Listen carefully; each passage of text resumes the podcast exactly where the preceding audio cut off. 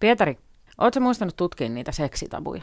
No joo, mutta myös ihan pikaisen googlettamisen perusteella mm. viime aikoina on murtunut myös jääkiekkomaalivahdin taklaamisen tabu, tunteiden näyttämisen tabu, miesten kokemasta väkivallasta kertomisen tabu, parisuhteessa keskustelemisen tabu, itsetyydytyksen tabu, Venetsian gondolien naiskuljettajiin liittyvä joku tabu okay. ja pitkien kaltarien päälle pukemisen tabu. Loistavaa.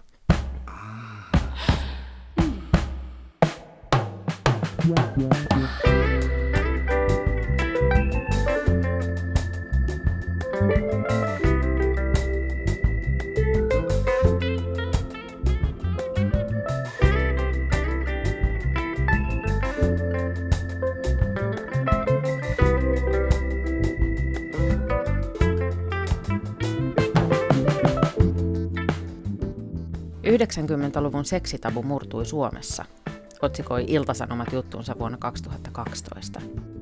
Lyhyestä jutusta kävi ilmi, että suomalaisen seksin lähihistoria on ollut tabujen murtumisen historiaa. Jutussa mainittu 90-luvun seksitabu oli suuseksi, jota suomalaiset on oppinut harrastamaan. Iltapäivälehtiä selaillessa näkee, että erilaisten tabujen äkilliset murtumiset on meidän ajan tavallisia juttutyyppejä. Mutta mitä sitten, kun joku todellinen tabu murtuu? Vastaus siihen on tosi yksinkertainen. Silloin syntyy kohu.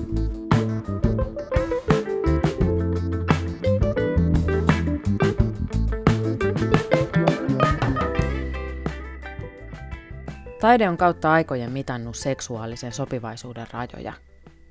Ihmisten välisen seksin kuvaamiseen on liittynyt ihailevaa palvontaa, naureskelua, iloa, varoituksia ja kauhistelua. Samalla taiteeseen on liittynyt pyrkimys kohauttaa yhteisön normeja. Modernilla ajalla 1800-luvun puolivälistä alkaen tabujen ylittämisestä on tullut eräs tunnistettavimmista taiteen ilmiöistä. Nykytaide on monelle nykyihmiselle lähtökohtaisesti hyvän maun vastasta ja käsittämätöntä. On hyvä muistaa, että tabujen ylittäminen tai niiden käsitteleminen ei ole pelkästään nykytaiteen ilmiö.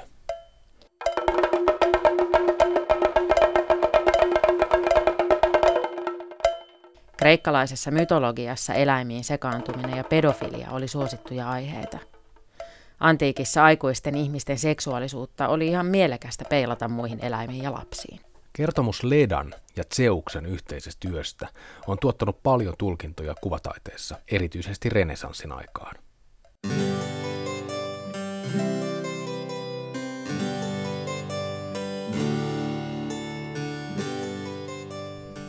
Italialaisen Correggion maalauksessa noin vuodelta 1532 Joutsen rakastelee naisen kanssa Lammen rannalla. Lammella on muutenkin aikamoinen vipinä käynnissä. Lähistöllä on myös muita naisia ja lintuja. Naiset riisuutuvat, nauravat ja hätistelevät suuria lintuja luotaan. Prinsessa Leda on kuitenkin antautunut Joutsenen kanssa seksin pyörteisiin.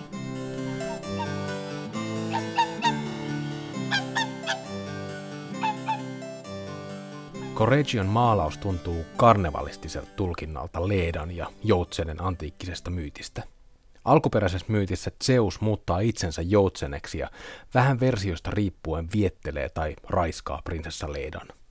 Yhteisen yön tuloksena Leda synnyttää kaksi munaa, joista kuoriutuu kuuluisat Trojan Helena, Klytaimnestra, Castor ja Pollux. Keskeinen osa länsimaista myyttistä menneisyyttä on siis tulosta eläimeen sekaantumisesta. Eikä tämä Leda ja Joutsen ole suinkaan ainoa antiikin myytti, jossa yhdytään eläimiin. Correggion maalauksessa Leda ottaa Joutsenen vastaan hymyillen. Leda ei raiskata.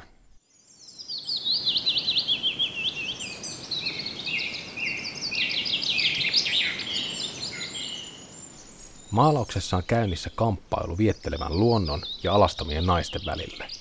Tämä kamppailu ei ole mitään hampaat irvessä vääntämistä, vaan erottista leikkiä erilaisten luontokappaleiden välillä.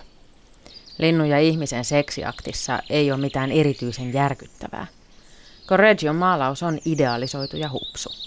Maalauksessa on kyse myös siitä, että 1500-luvulla oli helpompaa kuvata ihmisen ja eläimen välistä myyttistä seksiä kuin ihmisten välistä arkista seksiä. Myytin käsittely etäännyttää maalauksen katsojan lihallisen himon synnistä. Samaa mieltä ei ollut lontoolainen poliisi 500 vuotta myöhemmin.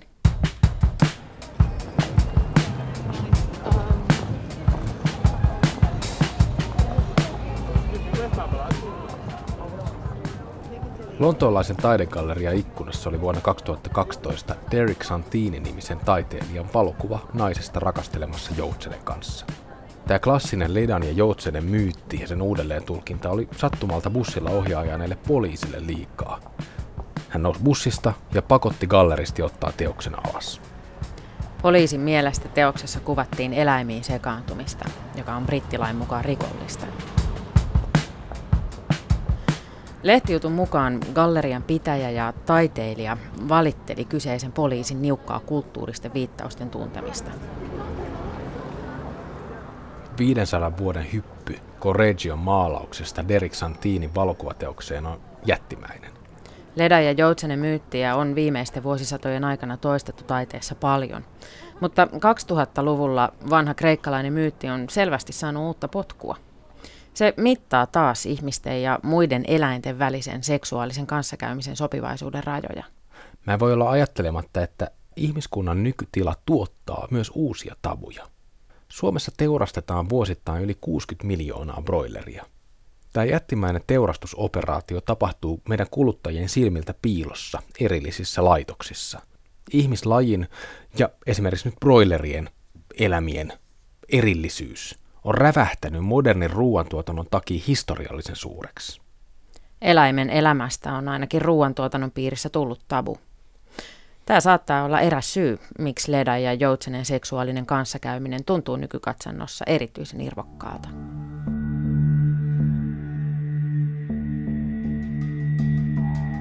Psykoanalyytikko Sigmund Freud selittää teoksessaan Toteemi tabu vuodelta 1913, että tabu tarkoittaa yhtäältä pyhää, pyhitettyä ja toisaalta kammottavaa, vaarallista, kiellettyä ja epäpuhdasta. Tabu on sukua latinan sanalle saker, pyhä. Se ilmenee lähinnä kieltojen ja rajoitusten kautta.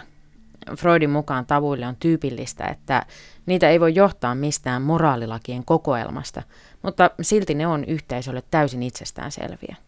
Suurimmalle osalle suomalaisista eläimiin sekaantuminen tuntuu väärältä, vaikka tälle tunteelle ei löytyskään mitään suoraa selitystä. Sitä ei ole esimerkiksi kielletty Suomen laissa ollenkaan. Mutta kaikeksi onneksi omaa lemmikkiä voi rakastaa myös ilman seksiä.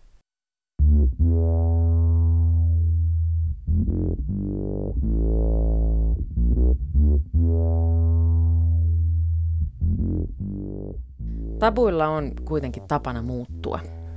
Antiikissa aikuisten miesten ja nuorten poikien väliset suhteet oli tavallisia, eikä pedofilian käsitettä tunnettu nykyisessä mielessä.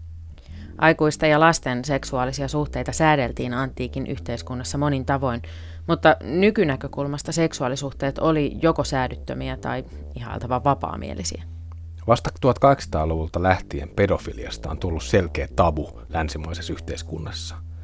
Tabun luonnetta kuvaa monipuolisesti Vladimir Nabokovin kirja Lolita, joka herätti suuren kohun, kun se ilmestyi vuonna 1955. Lolitan päähenkilö Humbert Humbert tuntee vetoa esiteini-ikäisiin tyttöihin, joita hän kuvaa koristeellisesti nymfeteiksi. 9 ja 14 ikärajojen välillä on tyttöjä, jotka eräille noidotuille matkamiehille, kaksi tai kolmekin kertaa heitä vanhemmille, paljastavat todellisen luontonsa, joka ei ole inhimillinen, vaan nymfinen, toisin sanoen demoninen. Ja näistä valituista olennoista minä aion käyttää nimitystä nymfetti. Suomennos on Eila Pennasen ja Juhani Jaskarin. Nabokovin Lolita on tutkielma pedofiiliseen rakkauteen liittyvästä halusta ja häpeästä. Vaikka ruumiini tiesi mitä tahtoi, sieluni torjui ruumiin kaikki anomukset. Yhtenä hetkenä olin häpeissäni ja pelokas, toisena häikäilemättömän optimistinen. Tabut kuristivat minua. Uskonpa, että kuvittelette jo minun olevan vaahtosuisen kohtauksen vallassa. Mutta minäpä en ole. Näpäyttelen vain onnellisia ajatuksia pieneen kirppupelin kuppiin.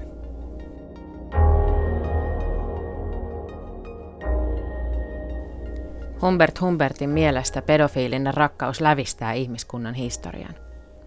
Hän ajattelee Danten yhdeksänvuotiasta Beatricea ja Petrarkan 12-vuotiasta Lauraa ja sukeltaa näiden esimerkkien kautta yhä syvemmälle omaan haluunsa.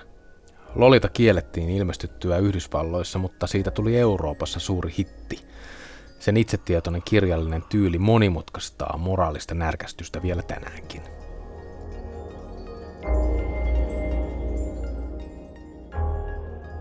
Kuvataiteilija Ulla Karttusen teos Neitsythuora kirkko aiheutti yhden suomalaisen taidehistorian suurimmista skandaaleista vuonna 2008. Poliisi takavarikoi osan teoksesta heti avajaisia seuraavana päivänä ja Karttusta epäiltiin lapsipornon hallussapidosta ja levittämisestä. Teoksessa käsiteltiin teinipornoon liittyvää neitsyyden seksuaalisointia. Neitsythuora kirkko teoksen ehti helsinkiläisessä Kluuvin galleriassa nähdä vain kourallinen ihmisiä – Tästä huolimatta se on yksi 2000-luvun tunnetuimpia suomalaisia nykytaideteoksia, just siitä aiheutuneen kohun ja oikeudenkäynnin takia. Pressusta rakennetun kirkon lattialle ja seinille oli aseteltu tulostettuja kuvia internetin avoimilta teinipornosivuilta. Kuvien yhteyteen Ulla Karttunen oli liittänyt kriittisiä tekstejä, joissa muun muassa verrattiin nykyiseen nettipornoon liittyviä hyväksikäytön rakenteita 1800-luvun orjakauppaan. Joillekin näyttelyvieraille altistuminen internetin pedofiiliselle pimeälle puolelle oli liikaa. Neitsytuora kirkon materiaali oli saatu avoimista lähteistä, joihin jokaisella internetikäyttäjällä on pääsy. Tästä huolimatta kuville altistuminen taiteen yhteydessä oli järkytys. Ulla Karttunen todettiin keväällä 2008 syylliseksi lapsipornon hallussapitoon ja levittämiseen. Häntä ei kuitenkaan rankaistu taideteon eettisen pyrkimyksen takia. Vaikka Karttusen motiivi oli nostaa esiin lapsipornoon liittyvää hyväksikäyttöä ja valtarakenteita, niin sen teoksen toteutustapa koettiin tuomittavaksi.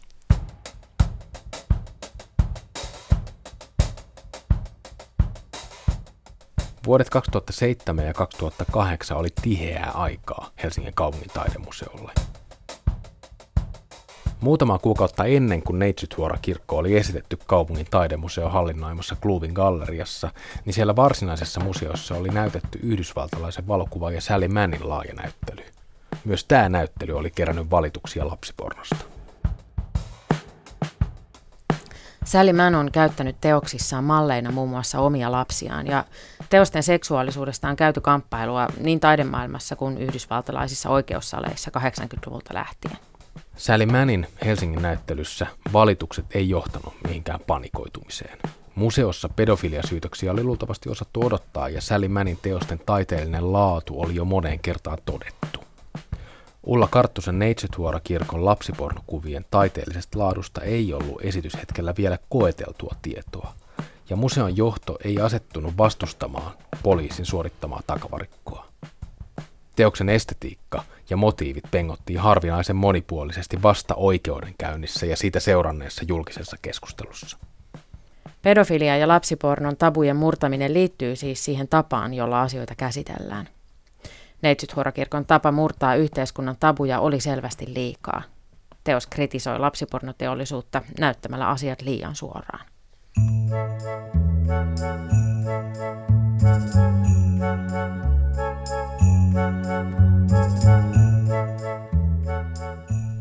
Naisten seksuaalisuus on pitkään ollut tabu taiteessa ympäri maailmaa.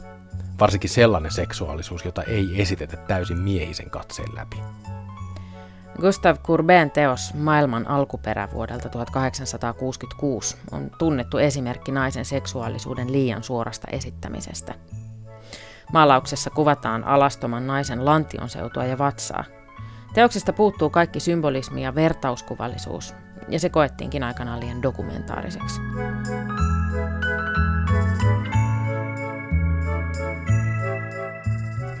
Japanilaisen Megumi Igarashin taidetta voisi ajatella jatkumona Kurbeen maailman alkuperälle.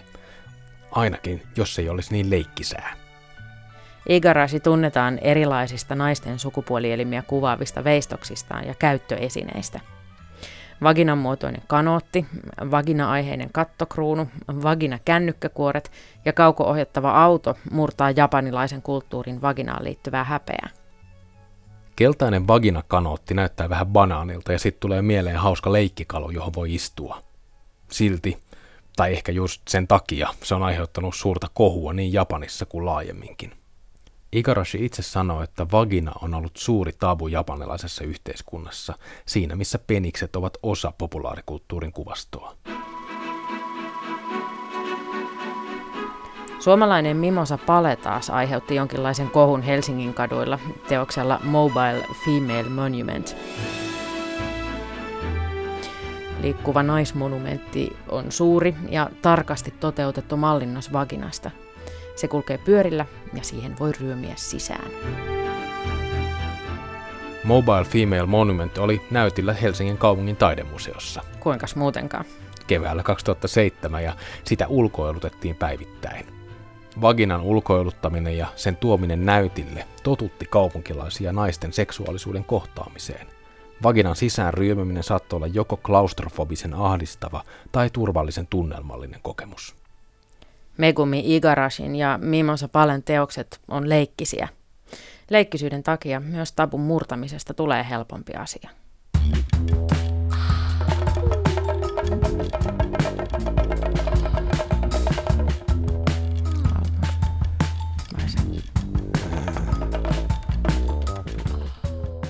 tapasin kerran yhden semmoisen hollantilaisen tyypin, joka oli sitten mieltä, että, että, että hollantilaisilla ihmisillä ei kerta kaikkiaan vaan ole tabuja. Mm-hmm. sitten se heitti koko ajan sellaista tosi niin kuin, kiusallista vitsiä. Ja sitten se jengissä oli kaikilla tosi paha olla koko ajan. on, niistä, on niistä tabuista jos kyllä hyötyäkin. Niin, että ehkä mä ajattelen, että tabuista on just silleen myös hyötyä, että ne tuo tiettyä turvallisuuden tunnetta semmoinen liiallinen tabujen murtaminen jotenkin äh, aiheuttaa semmoista no, turvattomuutta ja jotenkin semmoista liiallista vapauden tunnetta. Ylimääräistä säätöä. Niin jos ajattelee vaikka seksiä, mm. niin onhan se nyt paljon helpompaa uida sisään johonkin semmoiseen selkeäseen rakenteeseen, että näin tämä toimii.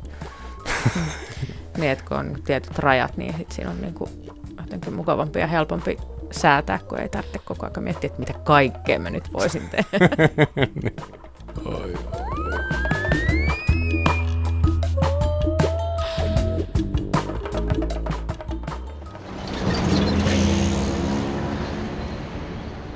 Moderni aika on tarkoittanut erilaisten yhteisöjä rajoittavien normien murtumista. Ehkä tabujen havaitseminen ja niiden murtumisen kauhistelu kertoo jotain olennaista tästä ajasta. Tabujen murtumiseen voi jopa kyllästyä.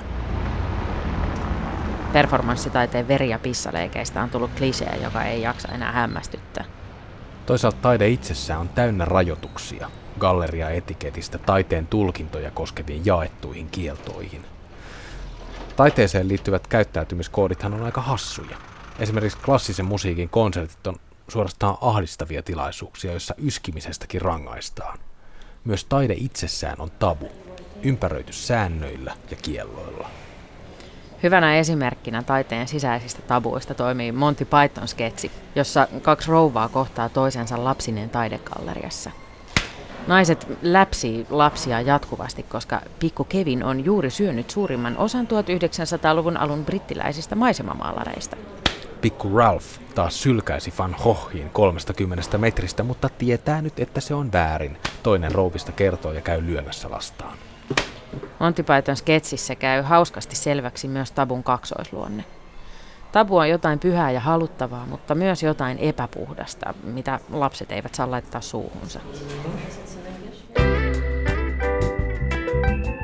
Samoin taide kykenee käsittelemään yhteisön tabuja ja kieltoja sen takia, että taiteelle on varattu moderneissa yhteiskunnissa oma itsenäinen paikkansa.